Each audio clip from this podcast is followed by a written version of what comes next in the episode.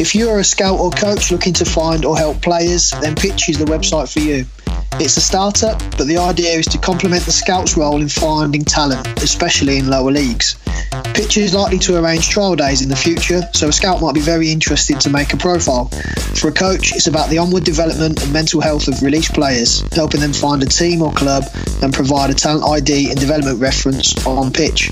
So make a profile today at www.pitchrmt.com.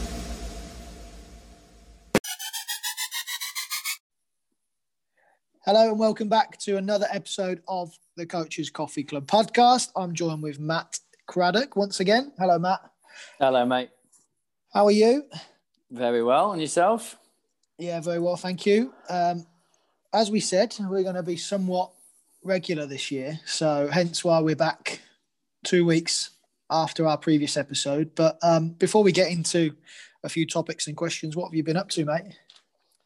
Um, well, obviously, it's been a little bit different, hasn't it, with lockdown? So we've been um, working still. We've got the girls working from home, my wife working from home. So it's a bit of a balance at the moment. So work wise, everything's still going on as normal. Um, I mentioned on the podcast last week, I was trying to pull my sort of philosophy and thoughts together. So I started that off because I thought you might ask me about it today. So I panicked to make sure I actually did, did something.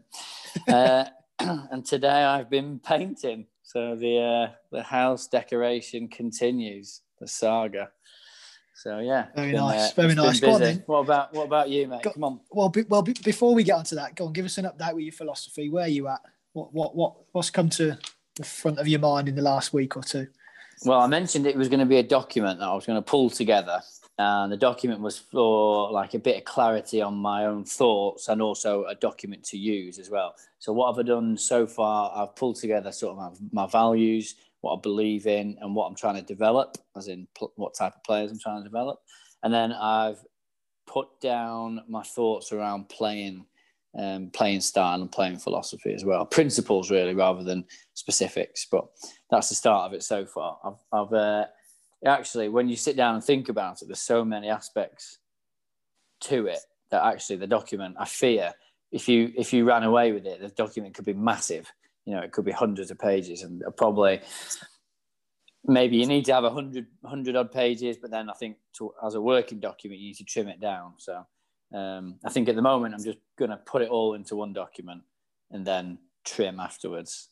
So and that's is, where is I'm that, up to is that you as as the coach? I know you're coach develop at the minute, but is that you coaching wise? Yeah, as a, as a coach, yeah, as a coach, it's just about knowing yourself. So I'm, I'm trying to make sure I'm a bit have a bit of clarity over my thoughts, really. How um how much has that changed since say five or six years ago, or even when you started coaching? Is is there anything that you're thinking is is massively? I heard something the other day where someone said if you don't look back at the work you used to do or things you put together a few years back and cringe, then you've not developed enough. Is that something that you're finding going through your philosophy again, or? Yeah, it is actually. I, I actually had a document similar that I did before I left the FA. Um, I think, uh, and yeah, I, I, wouldn't say cringe, but I would say I've, I've, I would say what I've putting together is probably more advanced than what I had put together. But I wouldn't have said cringe. No, so to speak. I, yeah, no, that was that was the word I heard. Mind you, when I look back at some of the very first coaching sessions I delivered, I definitely cringe at them. Like. Yeah, well, actually, I, I, told you about my first. The first time I got filmed, I think, was for a youth award uh, qualification, and I remember afterwards the coach. He's a real, real good guy as well. But um, I had quite a good relationship with him, so he was fairly honest slash brutal. And I just said to him, "Oh, have you got any feedback?" And he said, "For what?" And I said, "Well, the coach." He said, "We didn't do any." And I said, "Oh, all right." And I remember watching the video back, and I genuinely just I didn't do anything. I just sort of wandered around talking to people and and got people around the tactics board. You know, like you know when you know when you went on those youth awards and it completely like changed your way of thinking, and you just went from one extreme to the other, and you didn't you didn't really pick up on the fact that you just have to be somewhere in the middle. I just got right. I need, to go, I need to go there. So I went straight there. Show and tell for your yeah. next. and we just it was like a story time around a tactics board, you know. Uh, so yeah, so that oh. actually is something I would cringe at. I can I can see it now. I remember watching it. Well, actually, when we were putting stuff moving boxes, I remember seeing it and I watched it, and it, it, that actually was a cringe moment. It was horrible, horrible. But yeah, oh, I definitely, brilliant. I definitely think there's some advancements um, on what what I had done, and I think also I've probably gone more of principles, mm. whereas before I think I was quite, I was probably being too specific around you know formations and particular ways of doing things, and I think once you know, once you're in, once I've been in a club and you see the game more often and more regularly, I think you become more understanding actually it's principles. We need to have principles because the, the players you're playing against are, are very good and they're coached well. So they can, you know, adapt and change the way that they're playing. So if you have a very rigid approach, that can soon go out the window. So I think I've, I've probably come sort of full circle around back to having real clear principles and then within that framework or principles there's many ways of playing like that. So for example you could say you know we we like to play out with variety and there's a there's a million ways in which you can do that you know. So i think i think principles is probably one of the you know things that have jumped out. And that's also principles about my principles as a person as a coach you know my principles of, of a coaching session. So what do i want the coaching session to look like? And you'd have some guiding principles. And once you have all those things it makes probably planning and doing a little bit easier. That's probably mm. been my learning. Yeah i think that that comes with the experiences you've had since the last time you kind of put pen to paper i guess. Like you've yeah. you've been involved in the game in different roles since and seen more and also the game's changed hasn't it since I guess you well, yeah. wrote it previously. Very much so, yeah, and and keeps, was... keeps doing that, and that's that's probably why principles are probably even more important because you know it will change again, and if we're too rigid now, we'll be we'll be out of date in eighteen months' time when the game changes again. Yeah, I think if I were to put put my philosophy or, or preferences down on paper now, I think they'd be different to even three or four years ago, just because I've now I'd only ever been at one club, and now I've got another yeah. club and a whole new experiences, way of doing things, opinions, other coaches, just with a different background and, and experiences there. So that's definitely something that I think I need to do similar to you in the near future because you just you're just picking bits that you really like or some things you've yeah. never even considered. I think there's a really good good process to go through. Um, how, how do you go through that process then? I guess if any coach wants to do that, what what have you followed, or have you just just like well vom- vomited I, all the stuff in your head onto the onto the page? I think I think. Um, Paul Holder, when he was at the FA, I think he's now at. Is he back at the FA now? He went, he went from the FA to I think Brighton, and I think Brighton he's back at the FA. Yeah. yeah, I think he's back there. He he was really really good, and he was talking about he talked about being a magpie and collecting things all the time. And he said, you know, you, you collect things and then you adapt things and then you create things. So I would say if you're doing it for for the first time, I would say go out and have a look at what other people have done and collect theirs and and adapt it to suit you. But the way I've sort of started with, I started with myself. So like, what do I? So who am I? And then how do I? What what do I do? And how do I do it? I think that's probably a good start. So, what am I like? What are my beliefs? What do I believe in? And then, what do what am I trying to develop? I.e., what type of players am I trying to develop, or what type of coaches am I trying to develop? And then it might be around a bit about about what what am I, what do what do my coaching sessions look like? So you just almost it's almost like a little little bio of you as a as a mm-hmm. person mm-hmm. and as a coach. You know what does so if somebody looked at that, they could go, well, you know, Matt believes in this and I can almost picture what his sessions look like, you know, and how he is in the training ground or how he is on the on the pitch. And, you know, I think that's a good start to do. And then I think that has to come before you do the playing bit. Because that's the playing and the coaching is a reflection of you. And if you're not clear on what, you know, what who you are and what you believe in, then the coaching and the practices won't reflect you as a person, and that's when you get a little bit of disjoint. Yeah, yeah, yeah. Well, probably a, a, conversation we can pick up later in the podcast or go a bit deeper into. But one hmm. thing that will be a good discussion to hear your thoughts on are around personal philosophy or beliefs or um, preferences, and if you are working within a club, club philosophy and preferences and stuff, and the importance mm. of hmm. either being able to park yours because you're working for an organisation or finding play. It's really difficult, isn't it? Because yeah. might be just different things that like you might want in an ideal world if you had 100% ownership of a team or whatever. You might yeah. want to do your coaching session one way, or you might want to play a certain way. But then also, I guess as youth coaches or working within a, a club, sometimes you have to you have to remember that you're working for somebody and maybe your yeah. own preferences. Now, hopefully, I guess if you are coming up with your own philosophy and style and etc., a lot of the core principles of developing people and wanting to yeah play out from the back or through the third, well, however you did, they might line up. But I guess yeah. that that could be interesting to, to hear your thoughts on that.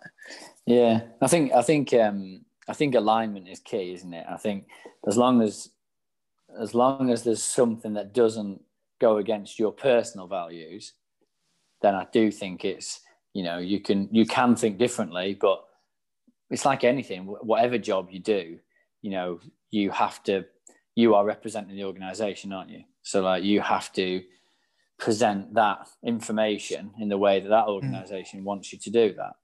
And I but think also that might to, that might stimulate you to to open up and think differently as well.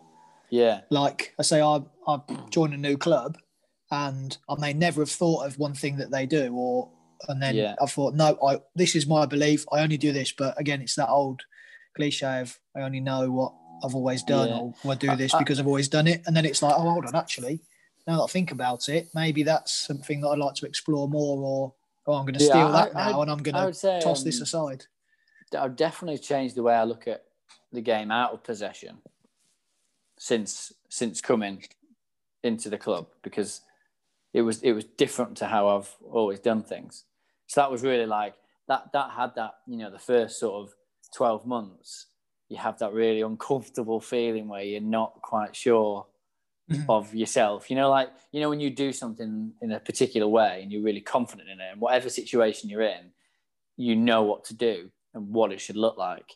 And then when that thing changes and actually you're looking for something different it's like it's it's like learning all over again isn't it? So yeah, when you, when things you start to doubt yourself a little bit. Yeah definitely. And when things yeah. are organized and set you know exactly what you know you get to understand who should be where and how they do it.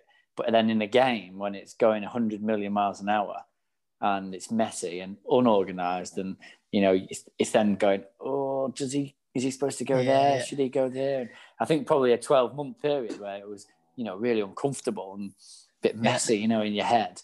I think that was quite a good good process there to go yeah. through when you.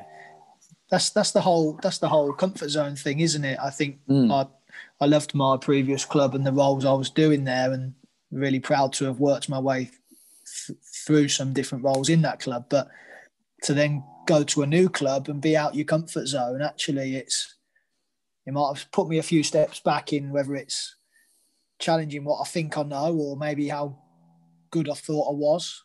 Mm. Maybe now, you know, all, all, these things go through your head, but definitely better for it. And I, I think, yeah.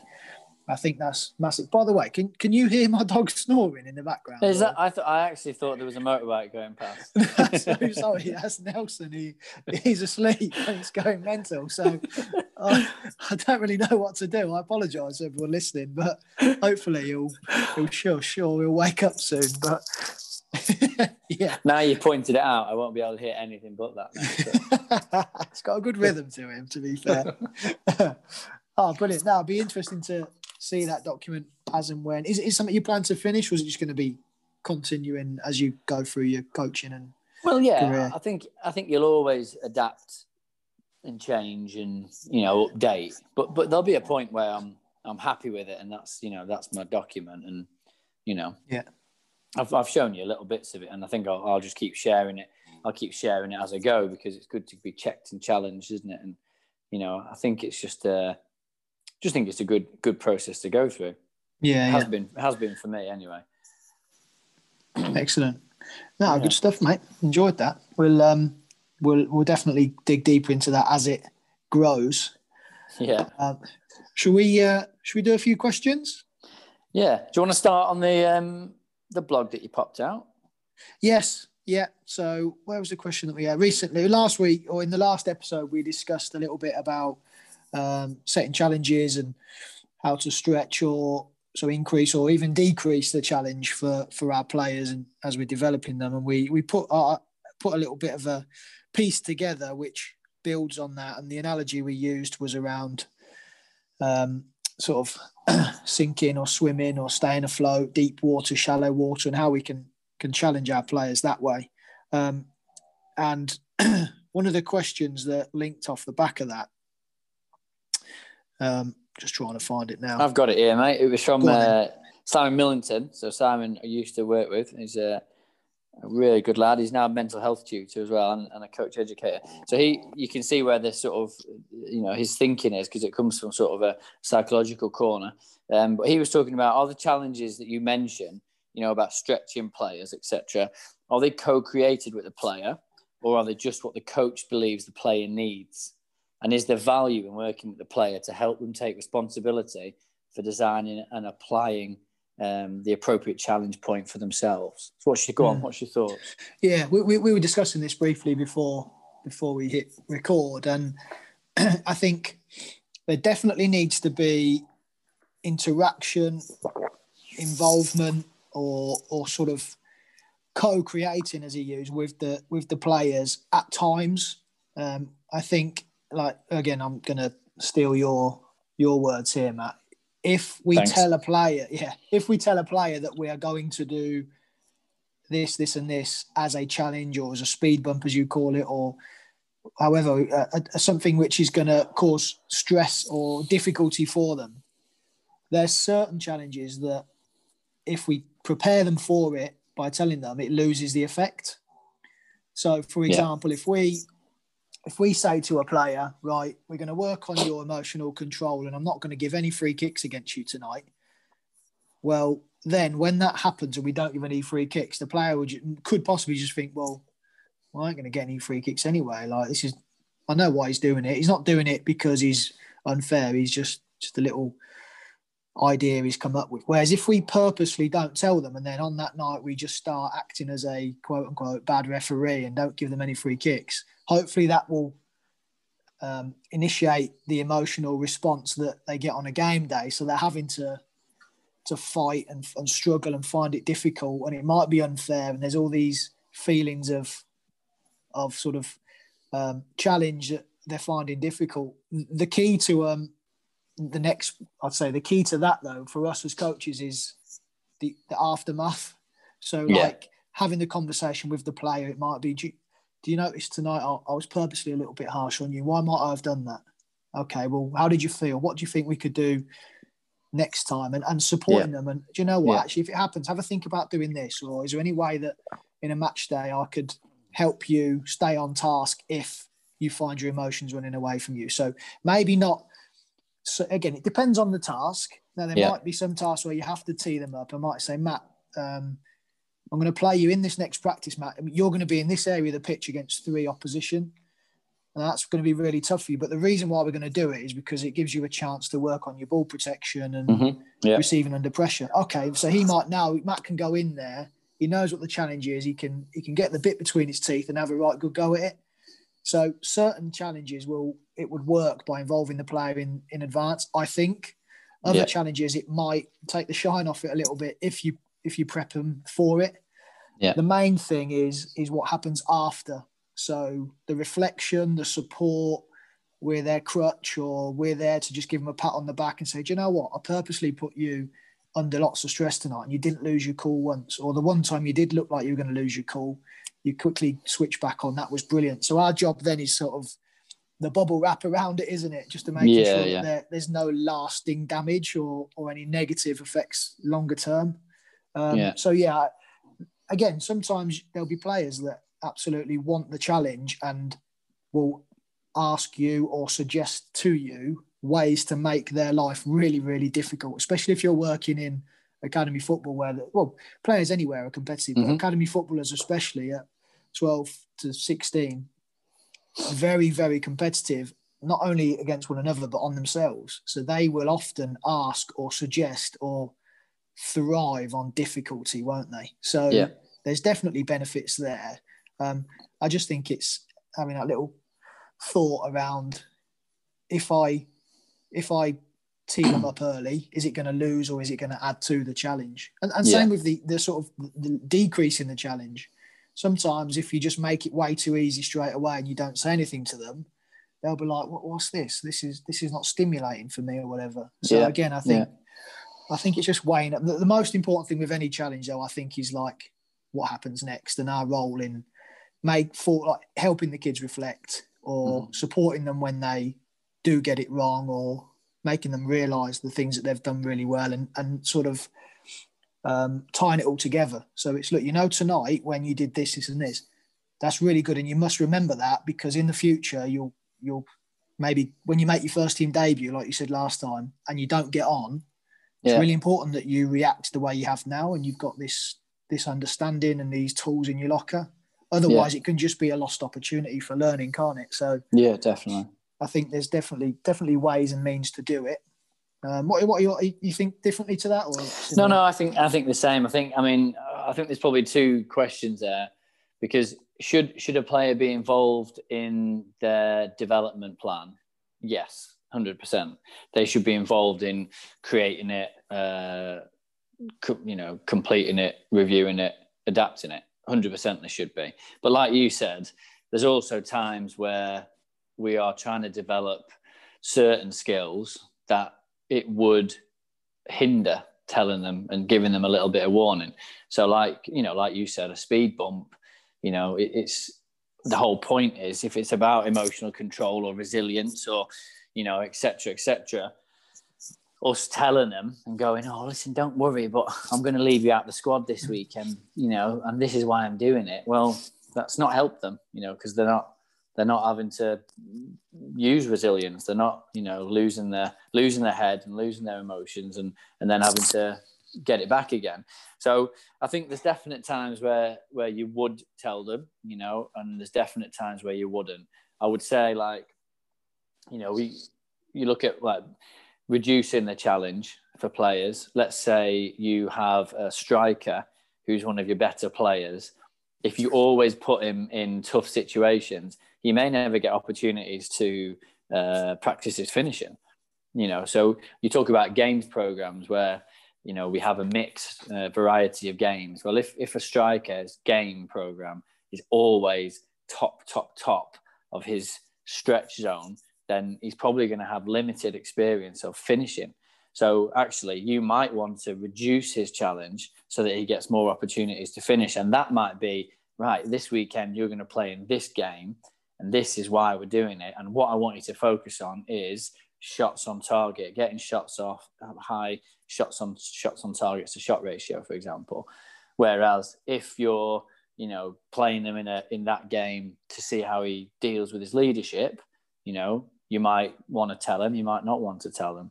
So I, I do. I, I think there's, you know, should they be involved in the development plan? Yeah, 100% they should because it's theirs. They should own it. They should lead it. But you also have to support them and stretch them and um, give them what we call speed bumps, and they have to come up, you know, sometimes without warning, so that they get pushed straight out into the panic zone, and, and they've got to experience that. And like you said, the key is us parents, coaching staff are all there, and the environment set properly so that they feel comfortable to be in that panic zone for a brief period of time and then we're there to reflect on it. And it might not be immediately either. You know, you mentioned that we might talk after training, but it might not be then. It might be that, you know, in training, you know, for example, it could be a game going on. I've, I've had this example recently, and, and you give a decision, the players are moaning, and while they're moaning, the other team go down the other end and score.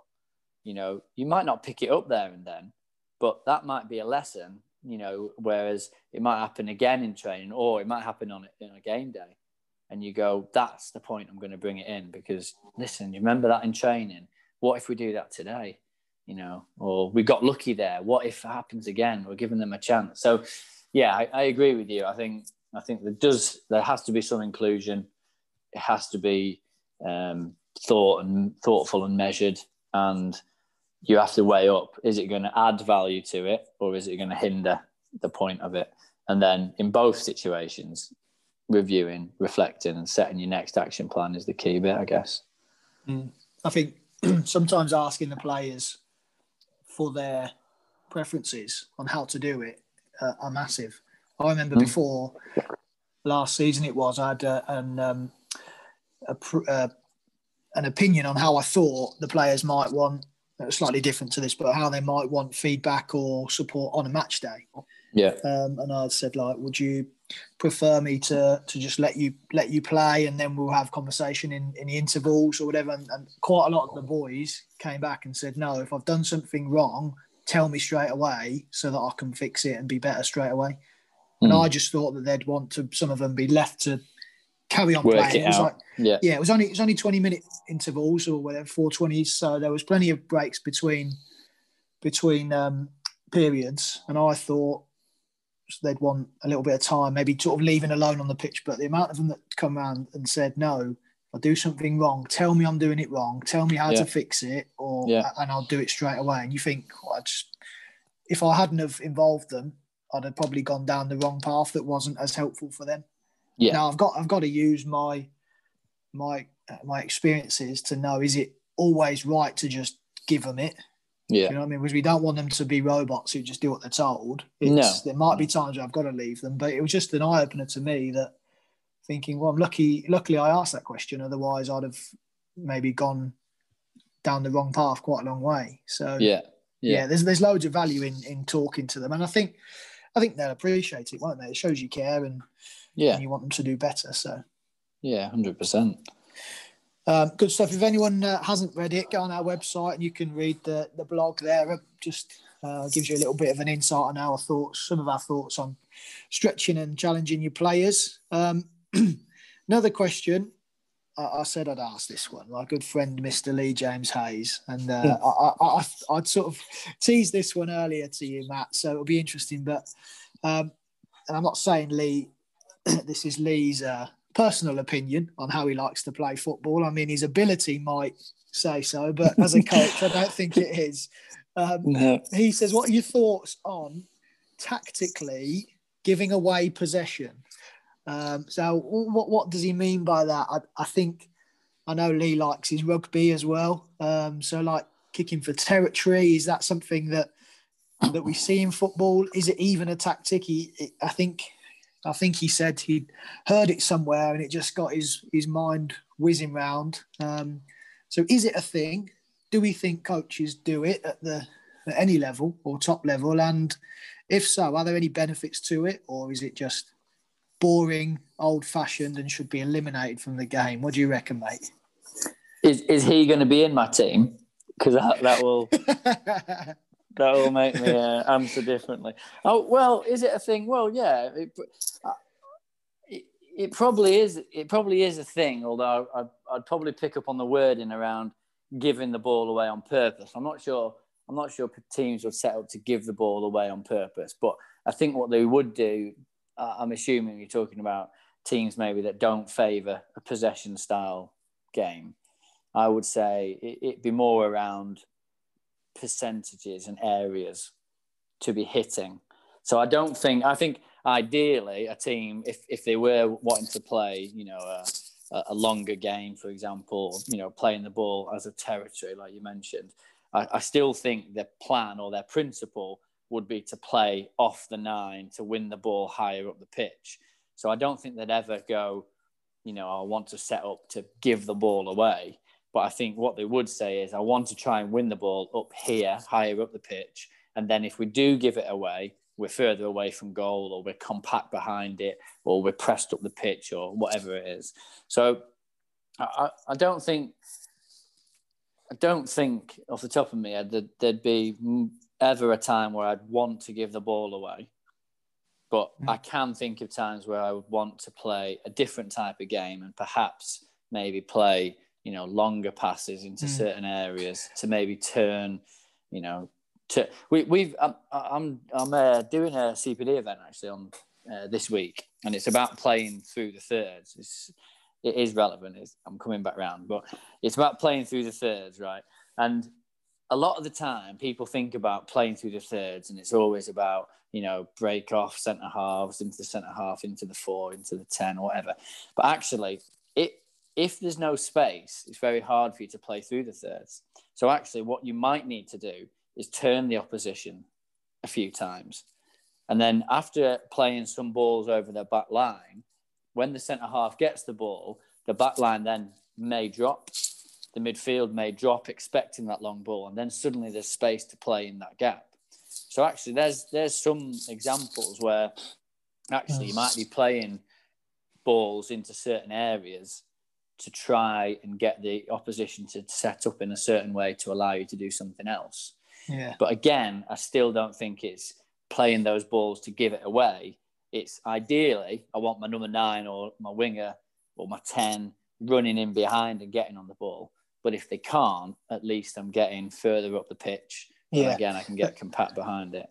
That's what I was going to say. As you as you're talking there, I'm I'm thinking now, giving tactically giving away possession would not be like a in an ideal world that would not be my a go-to tactic I'd like to use. However, like I said, I definitely think there's times in a game or or moments in some games where I would ask if I was playing at a results-driven team, of course, Mhm, where I'd yeah. ask my team to do that. So this weekend FA Cup, isn't it?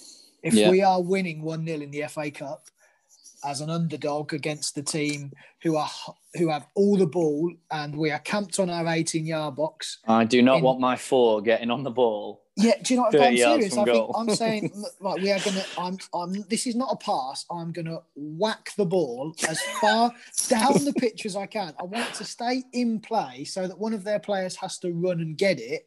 Meanwhile, we can it's pressure relief, isn't it? We can hmm. move a little bit further from our goal. And it's. So two questions, right? Firstly, is whack? Is that in your That's your in my coaching Yeah. vocab. So any Okay. club that I take over, we're going to say whack. Yeah.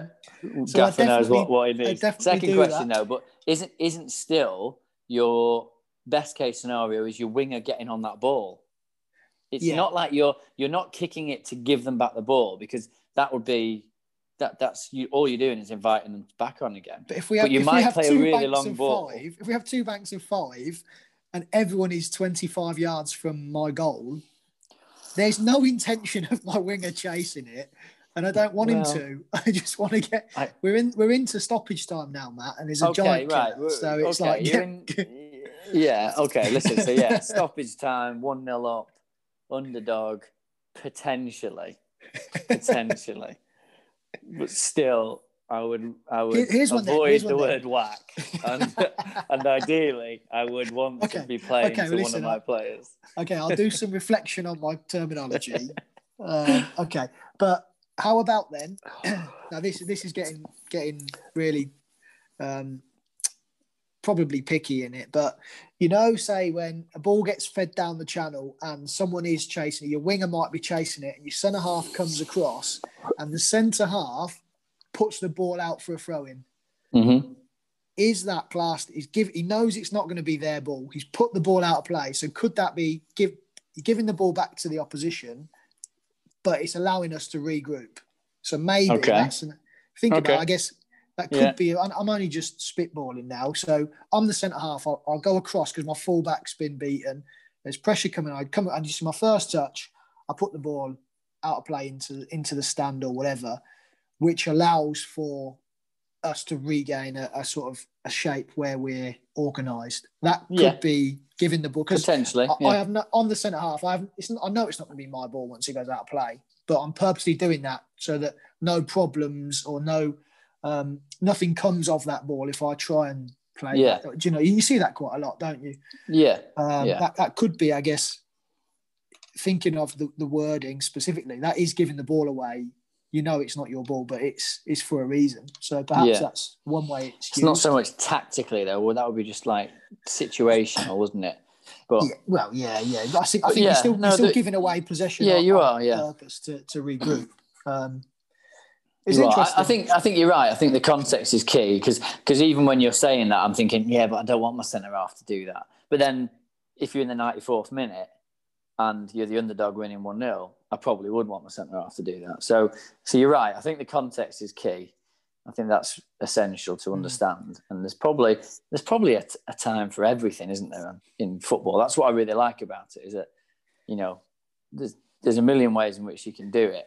yeah, And, yeah. You know so so yeah there probably is a, a way um Which is an But- interesting terminology, isn't it? I guess Yeah. if we were, if we, I guess if we were, if it, if Lee had termed it differently, it might sit more comfortably with us. You Yeah. don't know, do you? It's- just maybe it's, we're the it's- it's- purists going. it's giving no, you can't giving give the ball away. away, is is like that's the bit that's not sitting well with me because even Maybe- even if even in your two banks of five if you just lump it away it is just another attack that is coming so like all you've done is you just Yeah. you just you run put the it clock down a little bit, a little to bit, but they're still coming. Yeah. Yeah. So yeah, potentially, I guess. I guess I guess you could say you've decreased the risk. Perhaps if you're if well, you yeah, try the, if you are the, further right from back, goal.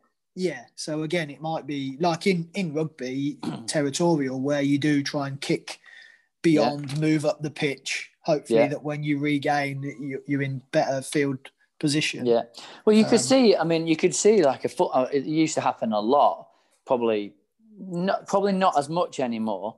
But but you used to see it a lot. Like a, a fullback at a throw-in would do that quite a lot. So they would throw in. You know, let's say you had a throw in maybe at the start of the middle third. The fullback would throw it really close to the line, down the line, hoping that it goes out of play and everyone moves up a little bit more. That wasn't that called? Wasn't that called working the line? Work working the the line. line, correct? yeah. what you see now that could class as it is is in it's creeping into our Premier League as well now, but the the um the traditional centre where it goes back to someone who traps it and someone else who whacks it whacks it. Yeah. forward towards their players rushing forward. So again, could be. You see, uh, that's that. That is a, another example of, of that happening. I have I have seen that quite a, li- a few times where actually they have literally just kicked it out of play, Mm. and then everybody's got organised in behind it. So potentially that there might be moments in the game where you actually would want that to happen, perhaps. Yeah, maybe, maybe Lee's just trying to make himself feel better that he spent a career of giving the ball away, and he's trying to claim that it was to do with, uh, tactical. some tactical knowledge from his coach at Sunday League. But um, interesting discussion. We'll we'll give some more thought to that, and then um, if anyone if anyone else uses the term "whack it," please do let me know. Um, uh, here's a question then about coach education, and I'll, I'll put it to you as as you're um, in a in a coach development role. Um, where and how do you see coach education going? Uh, maybe in the next three to five years. Uh, uh, I would say it probably could be delivered by robots. Uh, I don't know. I think I think probably I, I think I think the COVID situation has probably opened the doors to many different ways of working. You know, I think people people thought that you, you couldn't work remotely and then realized that actually you can be more effective working remotely than you can be going in. So I think I probably think that there will be a lot more choice. There will be more remote online work and more bespoke to, to the coaches. I would probably say, which is where coach ed is sort of going anyway, where the coach educator comes into the club, works with you in situ, so understands your context, yourself, and your players. Um, it's more specific to you. So I think just like everything, it's probably going to be more individualized to the point of it's about you and you in your co- context and working around your time, you know, when you want to do it. I think that's how it'll probably go. I guess we I need guess. to we need to get coaches back working with players in the flesh first, don't we? Before a lot of the Yeah, definitely.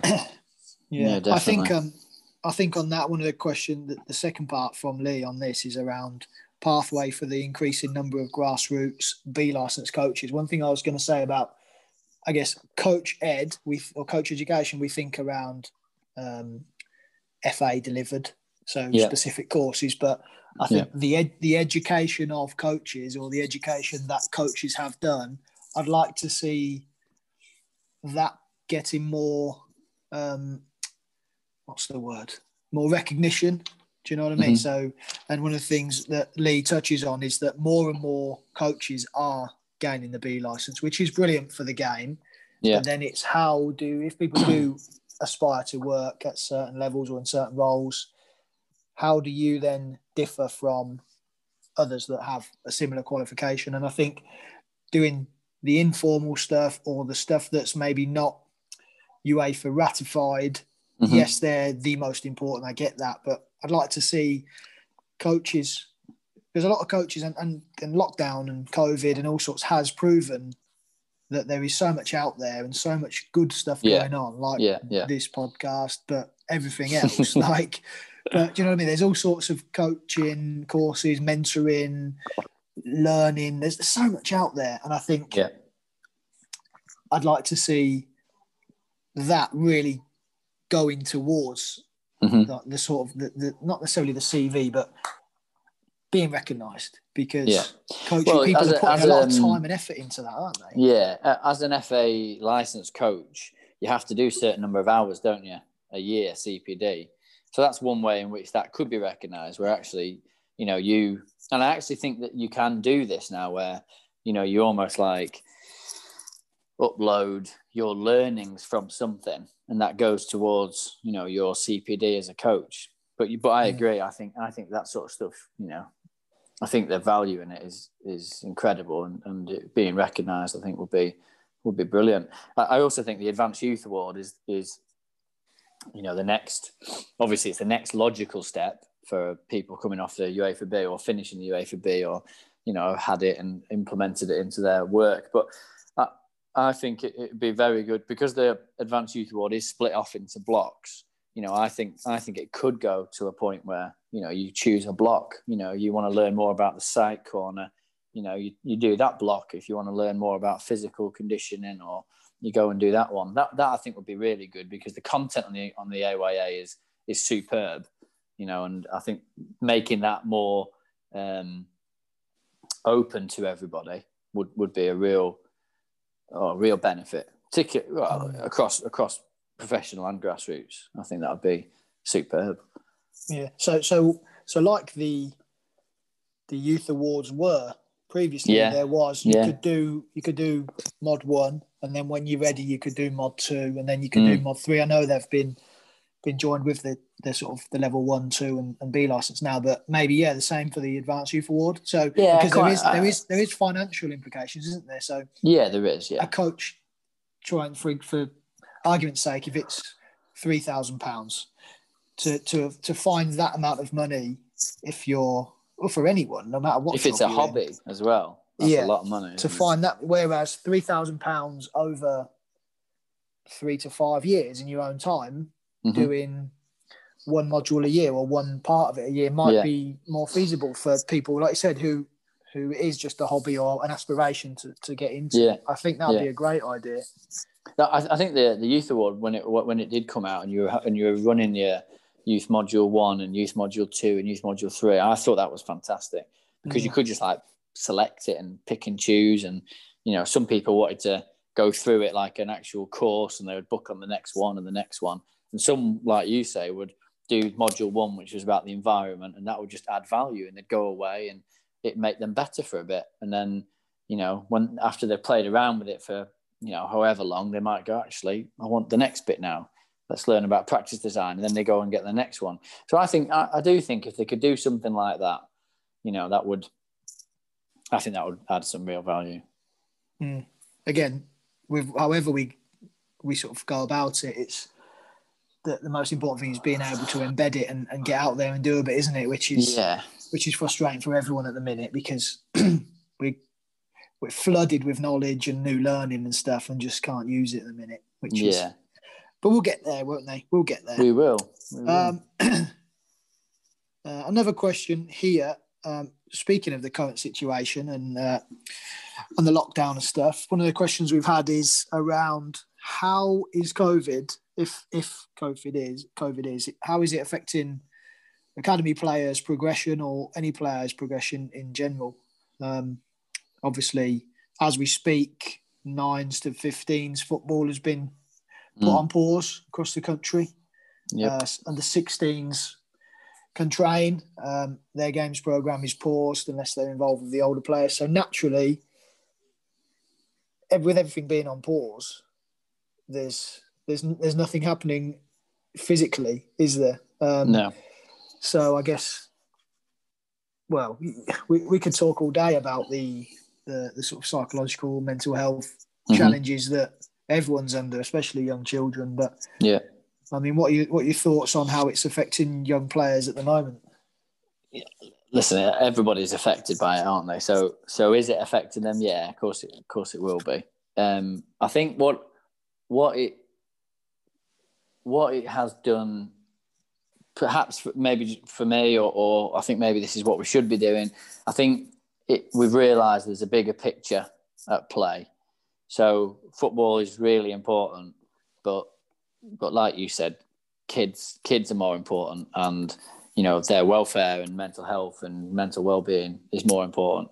So actually, there's Mm. probably like a a bigger thing. So is their progression being impacted? Well, everything is being impacted at the moment. So so probably, but as long as they're okay, and you know everybody is you know keeping in touch with each other and checking in on each other and offering things to engage them and keep them active and keep them interested, then I think I think that's okay. And I think we can we can pick up the football stuff when all this is is past and we and we you know and we can get back to it. Mm. So is it impacting it? Probably. Should we be worrying about it? Probably not, because Mm. there's there's bigger stuff, you know, at the moment. I think with if they're not in school, I, I think they probably shouldn't be coming to football because I think we need to keep that. We need to. They need to understand that that school is is more important. We need to understand that there's a you know like a priority thing that education is is really important. And percentages of making a career in the game is slim so you've got to make sure you nail your education. And i think if if we were still in training for example and they weren't in school i think that that finds it you know it, it tips it the wrong way. So i think Mm. i think it's probably the right thing. Is it are they impacted by it? Yes. Should we be worried by it i don't think so. I think they just need to make sure that that they're well they're, they're staying positive.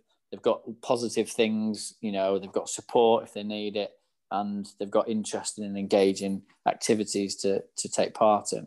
And then i think probably it where perhaps it becomes an important question is maybe the older players so 16s 18s 23s you know where actually it is then about career you know for example you know then then i think you've got to just support them as much as you possibly can.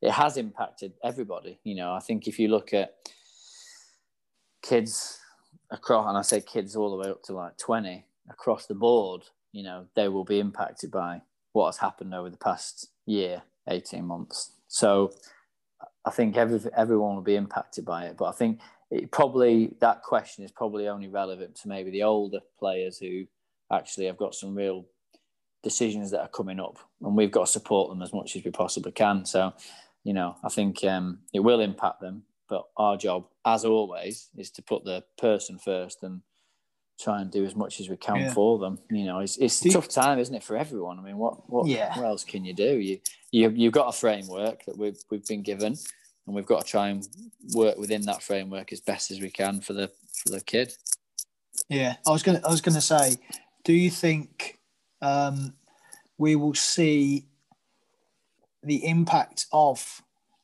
the COVID restrictions in three, four, five years' time? Do you think maybe the lost time now um, we might see a dip in the level of player we're producing in four or five years, and you know, like then it will mm-hmm. get back or do you just think players are, are quite are quite good at adapting and will, will think- reach their level no matter what? Yeah, I think they're bouncy. I think they'll they'll come back. I, th- I think I actually think you'll see the impact of of lockdown immediately. I think you'll see it now. I think you know you look at you know seventeen year old kids first years. You know if they're first year scholars or first year in college. You know that is a group of kids who have had their school life leading towards a set of exams that were just pied um, in the first, you know, straight away.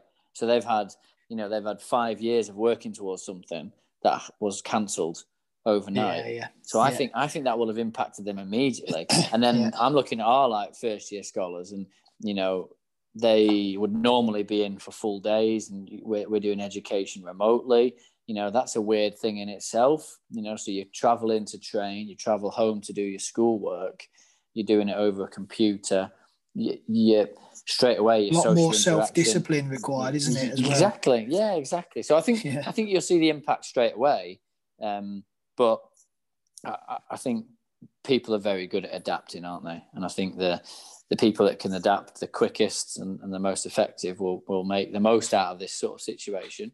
You know, some some kids as adults will probably need a little bit more time to adapt to it. But but um, I think as long as particularly like if you look younger age, I'll just repeat that, you know, the nines to 15s, for example, who are on pause at the moment, I think as long as everybody is just well and their family are well, and we're offering as much support and activity or engagement as possible, I think I think it's okay. Yeah, yeah. Good stuff. This is challenging. One, I got a few questions from uh, from John Bitton here, and some great questions. Unfortunately, we won't have time to do them all, JB. Sorry, mate. One of the one of the ones that he asked is how, and it links to what we've just been talking about. How how are we both feeling mentally at the moment with everything that's going on? Yeah, it's funny, isn't it? I mean, in the first lockdown, the weather was tremendous. Um, we were we were all off, so even though the, the kids were learning from home, um, I was working from home a lot. Um, it was it was easier to manage, and the weather was nice. So it was almost like you know you, you have you work really hard, and then you, the reward is you get out into the sun and we'll play and we'll do this and we'll do that. It's quite difficult to have that reward when it's hammering down with rain. Uh, we had it. We did have a little bit of snow here, uh, but but not much. But it, yeah, I think I think I definitely think this is different to the first one. Probably just because of the weather more than anything. Um, but um, I found this one a bit more frustrating than the first one. I would say. What about you? Yeah, yeah, yeah. I'm, Well, you, well, you'll be slightly different, will you? With now with Phoebe, do you feel? Are you actually more appreciative this time round? yeah, yeah. Yeah, well, it's funny that. it's a diff- it's a really difficult one because um we are still working. We are still working, but obviously working from home and being at home, being around Phoebe now is ten weeks old. It's like Mm. it's, it's added time that I get to be around her. The, Yeah. the difficulty is I need need a routine. So like I need Mm. we spoke to some of the other boys at work around having purpose to your day. Now, yeah, she is my purpose, isn't she? But I mean, when you wake up and you just think, well, what's on today? And it's like Yeah, that that is hard. That's Yeah. really hard. So it's like even I've been now going out like I've set up a heater in the garage and like a Yeah. chair and stuff. But go into the garage and like right between this time and this time, I'm, I'm, I'm sat in the garage working. So and just trying to change scenery, change Yeah. like Yeah. try and uh, limit some distractions so that I can work. But it's again, I'm I'm in a fortunate position in the sense that say I've got a ten week old girl, so it's kind of exciting to be around. I'm seeing and watching her a lot more than I guess I, I would have if, if we were still Yeah. at work. So it is. yeah, I feel a little bit selfish saying things like that because I know a lot of people are in a lot of a worse place. Don't get me wrong; Mm. it's there's still challenges, isn't there? But yeah, um, yeah, I'm. Uh, I, I'm grateful of this this extra time at home, being around her and, and watching her, and being able to help my wife because it, it's not easy. Mm. But at the same time, it's like I've now the first lockdown especially made me realise that I need I need routine. something need not not necessarily even routine as such, but I need something to do with my days. Like I'm not someone to just sit down. Like I like sitting down and doing nothing, but I like uh, having achieved other stuff as well. Even if that's yeah. go and do a food shop or something silly like that. It's yeah. I've gone and got a few little things ticked off, and I think yeah. the days when you have something like that and you get that those few ticks, I feel better sitting down of an evening doing nothing, doing nothing. or yeah, yeah, if I sit down and do nothing all day, it's just even like a little bit of exercise. Just get out, get a little bit of exercise done. I feel like even if I eat as much chocolate as I want the rest of the day, it doesn't bug me as much because I know I've been and done a little bit. yeah, yeah. if I just wake up and eat the chocolate, I'm like, it's a horrible day. But no, it's I'm, yeah. I'm, doing. I am doing well. I am doing well. So it's um. It's different. It's different though, isn't it? This it is um. It's strange. It's just a, it just feels a bit strange, doesn't it? I think that's that's probably what um what I probably didn't describe. It just feels a bit strange. You know what's it just difficult, doesn't mate? quite you know feel difficult? right. Yeah, do you know what? It's, I find it really hard because, and I'm very, very fortunate in this sense that nobody close to me or relatively close to me, touch wood, has has suffered or or yeah. had had coronavirus. Um, yeah. So I'm very much aware of it. I know it's out and about there, and I sort of heard of people that I vaguely know of, or mm-hmm. some friends have had it or whatever. But in terms of my real close circle and my day to day interactions with close family, we've been very fortunate that we've not had it. So it's kind of like it's like well we're, doing this, but it, it, all this and I know it's it's really important, but it's kind of like you almost forget the severity of this, and and that's yeah. when it starts to think, oh, why why can't we just? It's it's that's yeah. hard, but I don't. I'm not trying to say like I wish someone I knew had it and then it made me realise, but that's that's hard because it's just it's still just this thing that is is widely talked about and it, and we all know it's it's there but I've not yeah. had first hand experience of it which I'm grateful of but that just kind of plays plays on your mindset doesn't it around yeah because because my life hasn't it sounds really bad yeah. my life hasn't changed a great deal in the sense that I had to I had like, to self isolate um not last week the week before perhaps yeah the week before um and that that was so that was the first time I'd had to self isolate since all of this yeah. came out, which which in itself is a, is a pretty good achievement. I don't, I don't know if achievement's the right word, but it's it's pretty good going. And I think that's that was like the first time where I thought, oh, oh, like I could I could be ill now, and people mm. I know could be ill, and you know, it, it actually like you know, like I had I probably in the first lockdown, you have that sort of fear, don't you, about it? You think, oh my god, it's all new. What's going on? And then it, it, it did. It's just sort of like it just sort of tailed off. You know, you, you're sort of not anxiety to it, but your thoughts about it and you worry about it because you'd learn to like live and adapt and, and do what you need to do.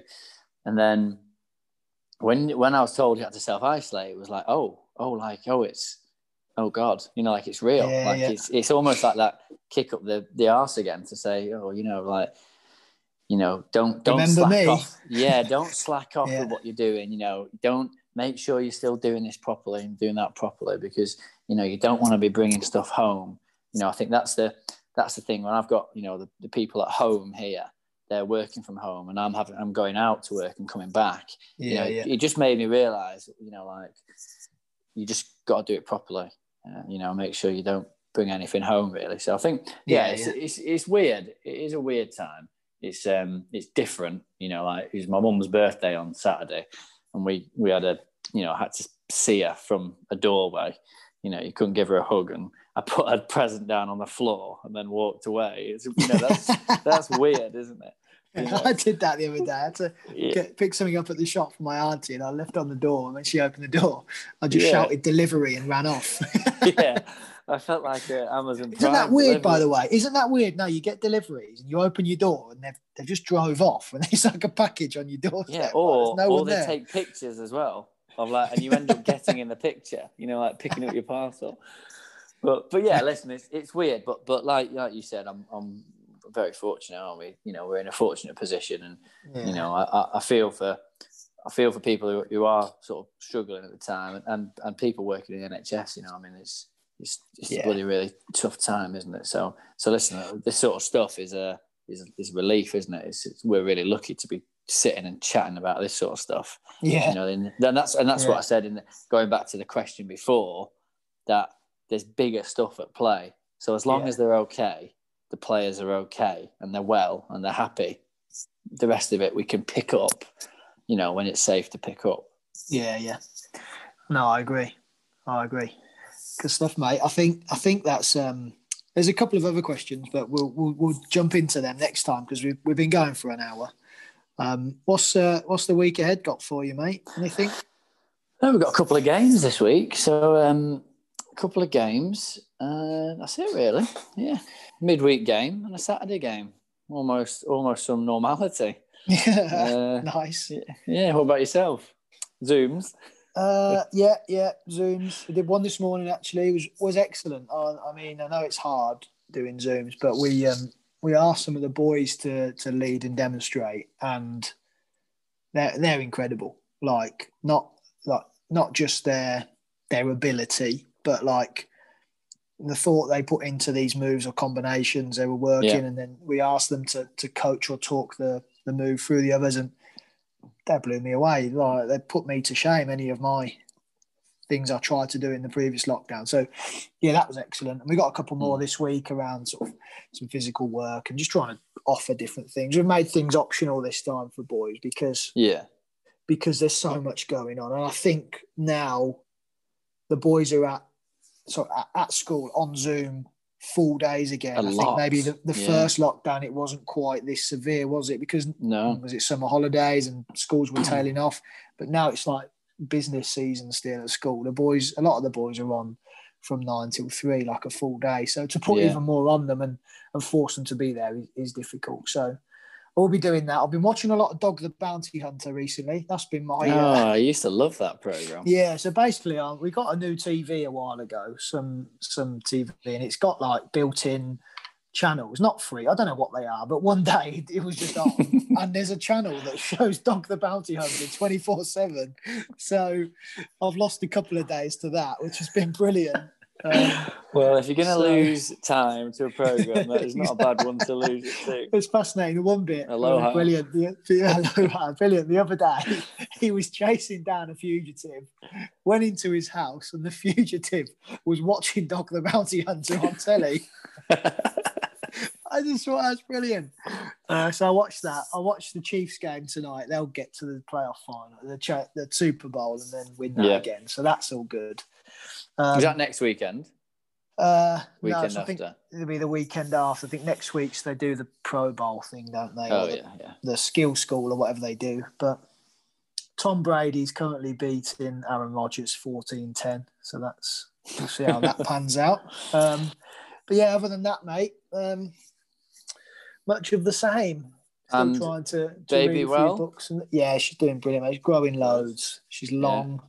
She's like she's making more and more noise. Like she's a lot more responsive and giggly and squealy yeah. and stuff like that, which is which is good. good. So enjoyable, mate. Very enjoyable. Happy days. Um, that's it, really. I guess, isn't it? So, like I said earlier, if if any of you guys want to go and check out that blog post on the challenges or any of the others, there's, there's quite a few on the website um, head over to minervacoachdevelopment.co.uk in the article section. Matt's got a load on there that he wrote. There's a few on there that I've wrote, various topics. Um, we appreciate those guys who have sent in some questions, whether it's about coach education, giving away the ball, or just asking how we are. It's very much appreciated. Um, I guess all that's left to say is stay safe. Go and get on iTunes, give us a a rating and a review and subscribe if you don't already. Matt, have a great week, mate. Look after yourself. Likewise, mate. Stay safe. See you soon. Take care. If you are a scout or coach looking to find or help players, then Pitch is the website for you. It's a startup, but the idea is to complement the scout's role in finding talent, especially in lower leagues.